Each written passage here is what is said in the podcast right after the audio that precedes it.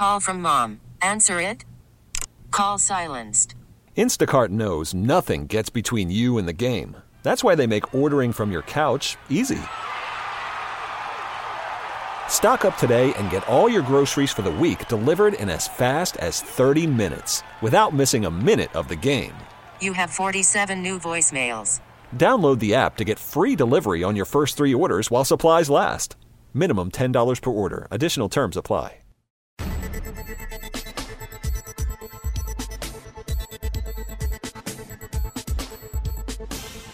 Hello and welcome to Better Living, a show about the people and organizations that make an impact in our area. I'm your host, Nick Carissimi. Six Stones Mission Network is the focus of today's show. In studio is their president and CEO, Scott Shepard. How are you doing today? I'm doing great. Pleasure to be here. Well, thank you very much. We we finally got it together. You and I bounced back emails trying to get this thing scheduled, and I actually like that. When I talk to a group and they're so busy that they can't actually come in the studio, it makes me feel like they're actually doing something and they're they're where they should be. And when they finally come in, it feels good. So I'm glad that you're here. Yeah, we appreciate that. It it does feel busy. It does feel busy. I, you're a busy man. Wow. It- by email, this is what I'm getting. So uh, you were recommended by uh, Alliance for Children. Julia Braun had great things to say about your organization, and uh, I'm, I'm interested to learn more. I was cruising your website, but that's never enough. Uh, talk to me about what Six Stones is. Absolutely. Well, typically I would you would think we're just a nonprofit kind of doing our thing, and I would say we're really more of an organization that builds community. And uh, there's probably a lot of nonprofits would say the same thing, but uh, kind of short history. We woke up one day. Actually, we were birthed out of a church over in the mid cities area, and uh, unfortunately, I'm going to probably step on some toes. Most of our churches don't really know what's going on in their backyard, and so we had the same experience. We woke up and realized what had changed in around 2008, 2009 in our communities, with our schools, with our housing, with lots of things, and uh, obviously with the downturn in the economy. But at the same time, Texas has led the way over the last 10 years with jobs. People are coming. And so we still had a lot of needs. So we woke up and realized we needed to do something. Our first stop was to go down to City Hall and ask them, what do you need help with? And they began to talk to us about housing stock. How do we help uh, our seniors? How do we help our veterans? How do we help single moms? And so we just begin to lean into that. And then as soon as you start to collaborate across those lines, school district's going to be your next phone call, I guarantee you. Uh, and there's some big changes out there right now. Matter of fact, in, in the education world, I'd love to visit with maybe later in this this conversation. So all those doors are opening up because we realize we've got to collaborate. So that's why I say community. But uh, gosh, uh, the laundry list would be we work with local housing, we work with our school kids on some initiatives. We've got a uh, uh, emergency assistance center there in the HEB. We can uh, help feed uh, folks. Food insecurity is a big deal in Dallas Fort Worth, and so uh, we're just trying to hit a lot of the little areas, but make a difference. You guys wanted to be active, and you guys you guys took it upon yourselves to make a change. And here we are with Six Stones. So, what was it, in your opinion, that was that difference maker? What made you guys want to get involved in the way that you did? Well, I think right now in the faith community, a lot of churches are waking up and wanting to go do something. And so we kind of did the same thing. We went down to the city manager's office and said, hey, we'd like to do X. But that goes back to what I was mentioning a while ago the education. Uh, most of our churches right now are not spending the time really talking to those entities because they know what their need is. City Hall knows what their struggles are.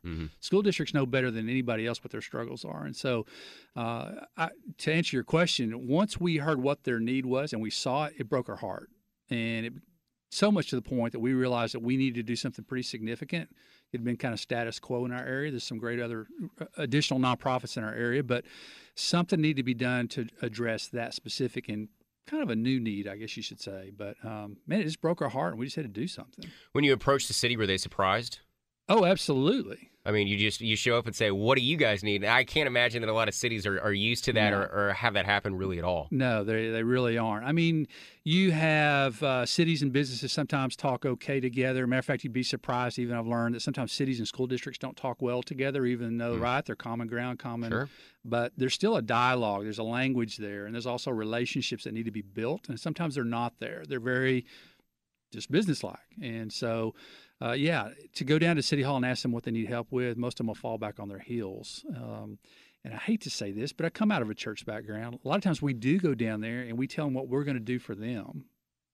It's worth nothing. Yeah. And so it's nice. It's a great gesture, but um, you know, we even saw this, for example, in the Harvey situation. I mean, I know there's a warehouse now in Dallas, somewhere over here in North Dallas, 300,000 square foot warehouse, I'm told. It's full of stuff that never made it to Harvey because we gave a lot of stuff that we thought they needed and they really didn't. So, really, if you can sit down and, and build a relationship and a dialogue, then you can really start to accomplish some things, right? Yeah. Do you think that more organizations are going to start using that model? I hope so. That's kind of our mantra right now as we interface with other cities, other communities, other nonprofits is go ask the question versus tell them what to do. And kind of what I was talking about a while ago. I mean, even to the point now with where school finances and our school systems are, we've we you know you can go have um, you know XYZ pizza night at some place and there's 20% off your pizza. No, school districts now are starting to put actually personnel in the district that are building collaborative relationships Hmm. uh, because finance in Texas is where it is and there's not a lot of extra fluff or resources to be able to build capacity or meet those needs. Most people don't realize the only entity in town that has to say yes is a school district, a county hospital, uh, you go down the list. A lot of those folks can say no to someone from another country without a green card, a refugee, but not a school district. So they're dying because they have to feed them and educate them, period. And that's great. I think it's perfect.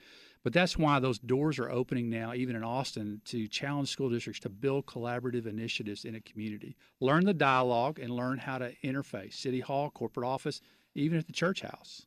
Are you working to spread this message? You you seem very good at networking, so I'm wondering if you're actually going around to other organizations or doing a little bit in Austin, kind of spread this message and say, don't necessarily give, ask. I would say yes. Number one, the first uh, uh, validation of that would be I'm on your radio show. So,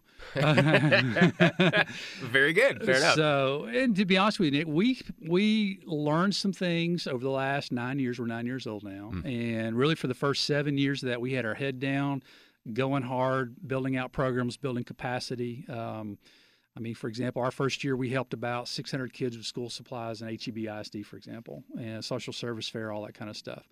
We built a relationship with the school district now that then goes into those corporate relationships and, and, and at City Hall. So this year we helped 6,000 kids in our school district. We found out the systems, we know what they need. Wow. And so so somebody came to us about two years ago and said, you know, you, you really have got something figured out. How do you replicate this? How do you scale that? So that's kind of our challenge right now. Uh, you and I were talking a while ago about uh, an organization you interviewed uh, a while back over in Weatherford. I mean, those are the organizations even, and some even in Dallas and Fort Worth and Plano, even as far as Denton, are going. How are you breaking those barriers at City Hall and School District Yeah. with a an organization that was birthed out of a faith-based organization?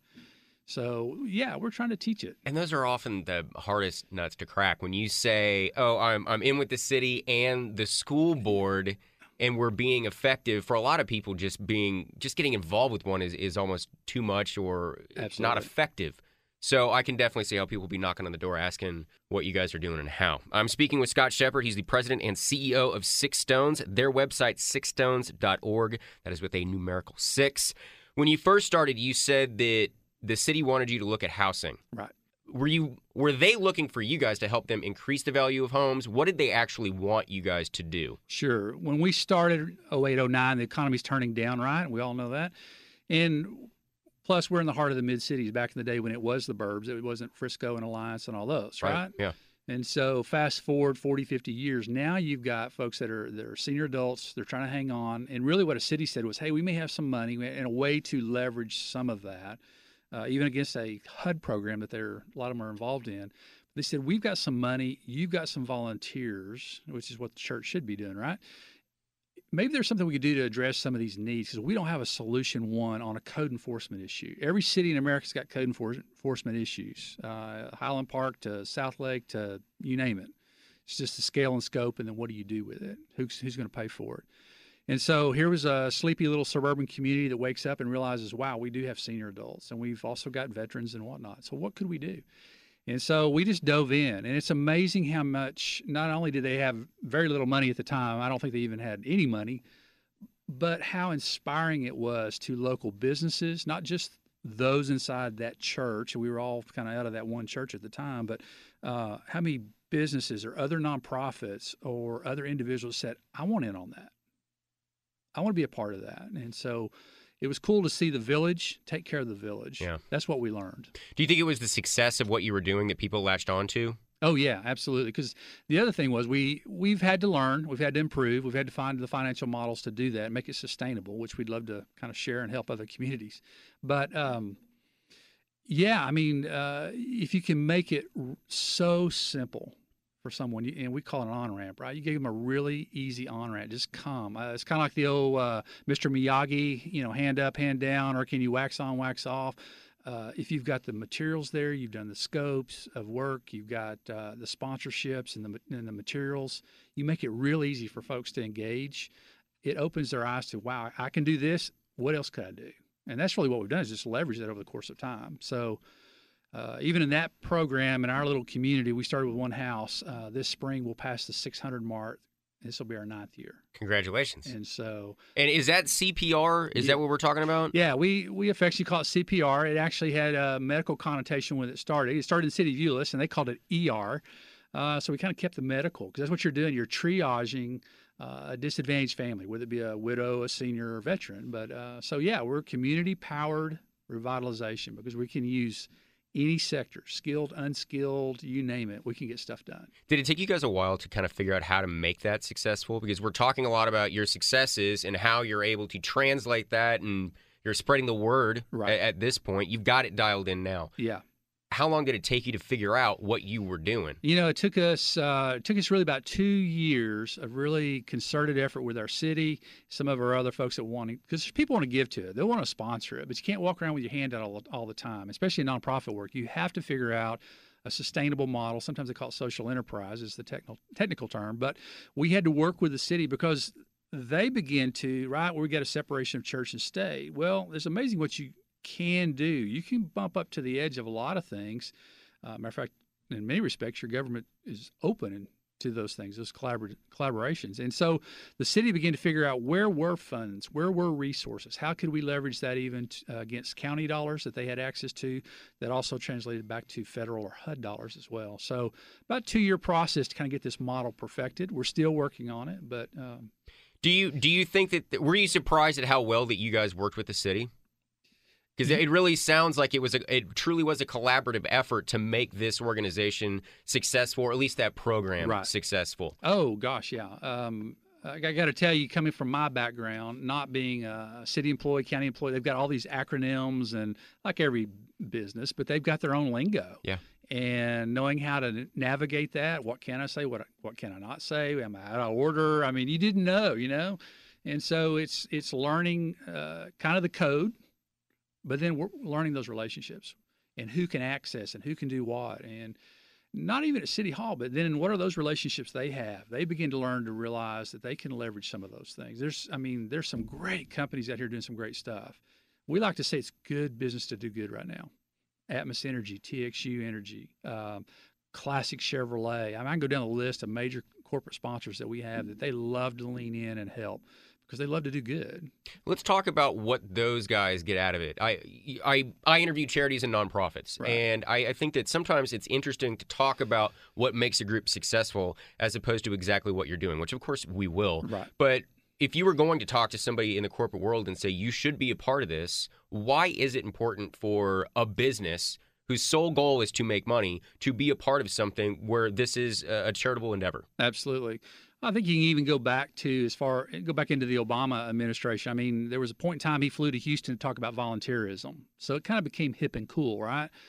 And then I think companies begin to realize, especially when coming out of the 09 uh, recession, that downturn, that it was good business to do good. If I'm supporting a local community and I'm in reinvesting some of my profits back into that local community, it's probably going to bring me more sales. We like to say you're going to sell more donuts, cars, trucks, you name it, because that's what people gravitate to that. Because they're a part of the community. They are part of that community. It also says, hey, not only am I a part, but this is a trusted entity in this community. They're us. It's like doing business with family almost at that point. So it is good business for them to do that. And then the thing that is morphed for us, especially with the folks like Atmos Energy, for example, uh, we built a, a one day event for them and a bunch of their executives to go get dirty and work on houses. Well, instead of going playing golf and eating lobster, they come out and they do something with purpose in a city that they service. And so it builds goodwill, with uh, city officials. It also builds goodwill with uh, customers in the community, and then they also see it as a team build. This is a way, other than just playing golf or, like I said, doing something fun. This is a way for them to get in a foxhole and get dirty together. Start doing life because then they start talking about real issues and, and starts breaking down even barriers there, which is amazing. And then uh, we love to, as I'm doing it again, talk about Atmos Energy. I'm probably telling a secret. I hope I, I'm not giving away uh, um, anything confidential, but they've now figured out that they can bring in certain executives and watch them perform in a volunteer role like that and lead and make decisions on who they're going to promote next. So it's a leadership development track for them because it's incredibly hard to re- lead volunteers, more so than a, an employee.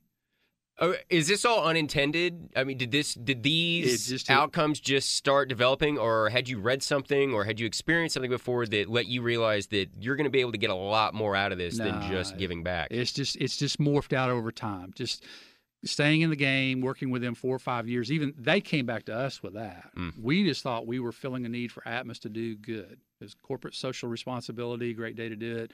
Let's go do it. And then what, that's what they said. Man, these are the tangents for what this does for us. And so we've been able to leverage that on out. And then if you give me half second, um, man, it's your generation because I'm. Uh, you can't see Nick, but I think I'm talking to a millennial, and you guys want to work for companies that have purpose. It's huge in the interview process and staying employed there. I mean, so they want to work for a company that, that's doing the right things in their communities. And Atmos knows that, and all these other companies we're working with. So they're building a purpose to try to also recruit the best talent. Six Stones seems to be listening. That that seems to be really what is pushing your organization forward. Whether you're listening to the feedback from the companies that you're working with, Right. or listening to the city to you know really focus in on making CPR successful. Do you think that that is kind of what has led to the success? Or maybe set your organization apart from others. That listening to those outside influ- uh, influences. Oh, absolutely. I mean, you could go through a ton of leadership books, and, and uh, they'll all kind of come back to that common thread. I mean, Zig Ziglar used to say it right: if you help enough people get what they want in life, you'll get what what you want in life. Or, and especially for us coming out of a faith community, I don't know, you know, your listeners are from all bents and backgrounds, but uh, my Bible says we came to serve, not be served. And so, if I can just lay down my agenda and find out how to serve you and build a relationship, it's amazing how that will blossom into things that will bless a community.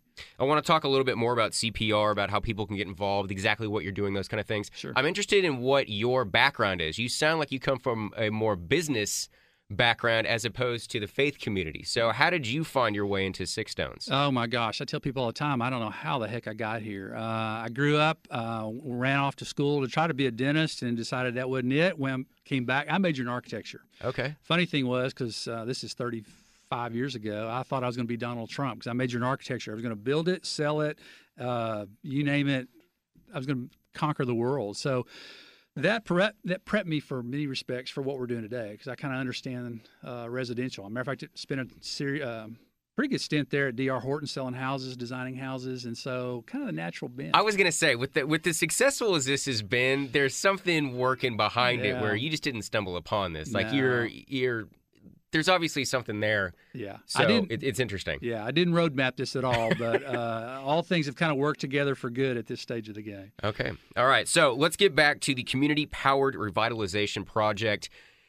You're taking a house, you're taking a neighborhood, we're taking a street. What are we what are we fixing and how are we going about that? Yeah, the simple core of it is is once we've gone into a municipality, uh, there's a kind of a working contractual agreement there and some financial arrangements, but uh, on a small scale. But the beauty of it is, it's any city, any citizen in that city can go down to city hall and they get to apply for assistance. And then each one of those cities actually has a committee of employees, which is really cool too, by the way, because they get to sit down and look at the story of this homeowner.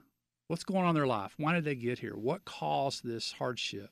Uh, is it warranted or not? And so now it's just the, not the mean old city that wrote me a ticket, or I got arrested by a police officer, or you know I didn't uh, cut the limbs in the street above so the fire truck can get there. I mean, here's a city saying, "Hey, we live here too, and we have a heart." And so this is a way for them to begin to look into their city and find a solution.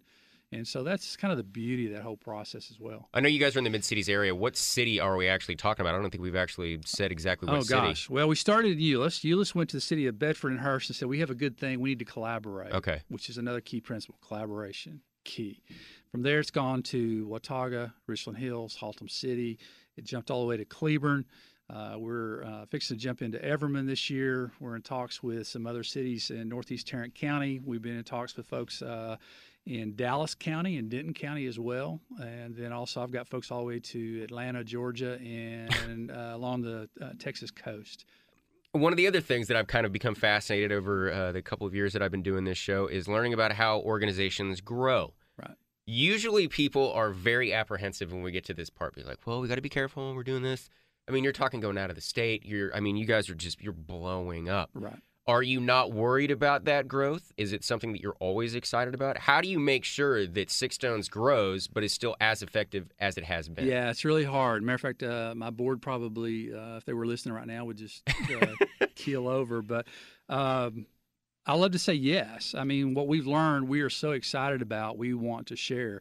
And that's the dilemma we're at as an organization. It's a great, great conversation how do we blow it up? And so, do you franchise it? Do you create? Uh, we've used the phrase six stones across America, or it's like, no. I think what we really want to do is, is we want to, and and forgive me, this is an old missionary term. The light that shines the farthest shines the brightest at home. So we've tried to improve all of our systems, write all of our playbooks, uh, package this up so that when those other cities call, we got to figure out how to even monetize it because you can't fly over the world. But how could I replicate or help them replicate this? Because it can be done in any community in America, but I don't have to go do it. So you have put Six Stones into a box basically. You can ship it if you read it and follow your steps. You can you can do what you're doing. Is that You- kind of what you're saying? You could do it. You can definitely do it. Is we- this going to be a national organization? Is that what you guys are hoping to actually achieve? You know, I don't know if we'll be a national organization, but we want a national impact. Does that make sense? I think it does. And so that's why when we talk about groups from Atlanta or even I've got a, it's a group out in Modesto, California right now, if we can coach the principals and help do that, awesome. Are these people Go, approaching you or you Yeah. are they? Yeah, we have we have not marketed or packaged to sell. We're packaging it because we want to be ready, but I haven't built this. as You say six stones in a box. I have not built the uh, conference and playbook yet. You know, or I mean that's on the drawing boards to do that. But we believe every community in America wants to have what we experienced. I mean, when you've got that interface between all of those sectors, public, private, social, and even your faith, and and for us, it's not just one denomination. I've got 56 different churches and organizations that work with us, uh, from the from Muslim to Mormon to evangelical to uh, to Catholic. So it's it's about building the communities we all want and desire for our seniors, for our kids, for ourselves. So how do I how do I take these principles and how do I push them out? Because we've been for many years in our silos doing our thing our way. And it's amazing what you can do when you work together. But you needed that incubation time to make sure that you had it right. Oh, absolutely. And so you feel, I mean, obviously you guys have it dialed in and now you're ready to, to spread that gospel. Sure, sure, sure. Well, I would say probably closer to lean startup. Um, you know, is, is it perfect? No, but can we show you? Can we teach you? Yeah, we've already we've rep- helped a group replicate in North uh, West Tarrant County already. Uh, helped a group out in East Texas. I mean, kind of starting small. Mhm. Yeah, you can take these principles. There's not it's not rocket science. I had a guy tell me that the, the difference between a successful business and a successful charity or nonprofit was the tax code. That's it. If you if you run it the same way, you're gonna be you're gonna be flying. Right. Are you running a small business with the Six Stones? Is Oh, that abs- really what's kind of happening here? Oh, uh, there is. I mean, there's virtually no difference between a for-profit and nonprofit, other than what you just said, tax code. End of the day, you've got budgets, you got expectations, you got goals, you've got payroll, you've got all those other things. I mean, it is a business. It is a business, and that's why I alluded a while ago. Social enterprise. How do you create a social enterprise so it's sustainable? You know, the old the idea I think for most folks is you start a nonprofit and then you walk around with your hand out all day long trying to get donations there is a lot of that. I mean, you have to do that on a day in, day out basis. But even with this community powered revitalization, spending two years with the city of Euless, perfecting that, finding the models, finding out where those dollars are that can be. So it's not just a donation, but there's actually, I mean, I mean, there's money out there. There is capacity. So that's what we've tried to. It's what we've tried to learn, and that's what I mean. All nonprofits right now are trying to figure that out. There is money out there. You just have to Yeah, find it. You have to find it. I'm it. a big believer in that, and it's. I mean, it's obviously true. Right. You've kind of figured it out. Um, what kind of things? I, I feel like we're just talking about CPR, but I, I, I think it's a great program. I really Sure. like it. What are some of the things that you guys are actually going to be doing for people's homes? They come in, they sort of try out for it or audition. Once they've got it, are we going to be mowing lawns? Are we going to be actually doing housework? What do we do to make sure that property levels get raised? You bet. Well, it's all of the above. It's all of the above. Sometimes it is just simple mowing and cleaning up, uh, and it, that's why it makes it so beautiful for community power to get a bunch of teenagers out there and we can get that done, right? Uh, but sometimes they're very extensive. I mean, uh, roofs, mechanical systems, uh, w- windows, paint, siding, uh, new fences. I mean, there's a there's a myriad of things, and so that's the beauty of it. Can I use a teenager to mow something? Absolutely. Can do I need somebody that's trained to go put a heat and air system in? Yes. And there are companies out there that will actually either donate or even uh, deeply discount for this type of work because they want to give back too, right? Yeah. And so you've got to kind of know what button what button to push in any one of those projects at any level and how to access it. what kind of effect does it have to to fix one house? Because as you said, you guys are doing a lot of houses now. Right. You're really making a large impact, but you started small. So, what would a community expect to have happen to it once Six Stones has stopped in and done a revitalization? You bet, you bet. I mean, the short answer, Nick, is you don't want to be the ugliest house on the block. Sure. Right? Yeah. So if we just came in, we just fixed your house up and painted it, and it looks wonderful, and the guy next door is now going, "Whoa, wait a minute, I got to do something." And that's what the city likes. I mean, the city wants to be benevolent; they want to do the right thing. But let's let's get down to brass tacks here. I mean, the reality is cities are trying to maintain property values because if they don't, if their housing stock is falling off the edge of the table, we're not going to get the brand new QT, we're not going to get the brand new Dunkin' Donuts or Walmart or Costco or whatever they're looking for, right? And so that's what a city's saying is, hey, we need to take care of the weakest link in our chain. Can you help us do that? Matter of fact, City of Euless came back to us after seven years and said, hey, look, we wanted to show you something. And so they were able to sit down and use heat maps and show us how code violations had shifted in the city over the course of time where we had been concentrated in our work. But they were also able to say, hey, and these are the areas where the house prices went up the fastest. I was going to ask if you guys got to see any numbers on on the actual effect because with the way that you guys are approaching this, you would be able to very easily see what the difference was. And the city is bringing you this information and telling you that it is making city, yeah, an impact. Yeah, we're happy. Hoorah! Everybody feels good. Uh, go home. Got your T-shirt. And, but but no, the city came back and said, no, this is the economic redevelopment, which is what that two-year process of finding the financial model was all about. Was where how do we build an economic model? Because every city's got to do, talk about revitalization or economic growth, and so this was a way to take a, an older city and give them new life. And you know, even in the city of Euless, they had some pockets that were underdeveloped. Now it looks like a boom town. If you get on 121 coming through town, or uh, boy, gosh, Airport Freeway is horrible right now with all the construction, but you can see the growth, uh, even the commercial growth that's coming into that town now. And I, I think, and they'll probably tell you the same thing. A lot of that is because we started doing small things, incremental, and it's created momentum. Is it important to focus on one area, or you guys? It doesn't matter where you do that. I would say it really doesn't matter because it's it's going to radiate. However, uh, yeah, some cities want to heat map it. They know what neighborhoods need the most help, most work, and then we dive in in that and, and go. So you could go either route. You can go either route. We've seen them both work.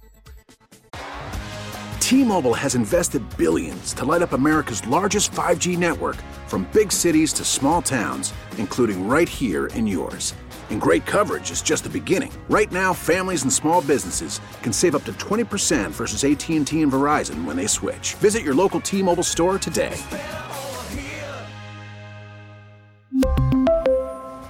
Plan savings with three lines of T Mobile Essentials versus comparable available plans. Plan features and taxes and fees may vary.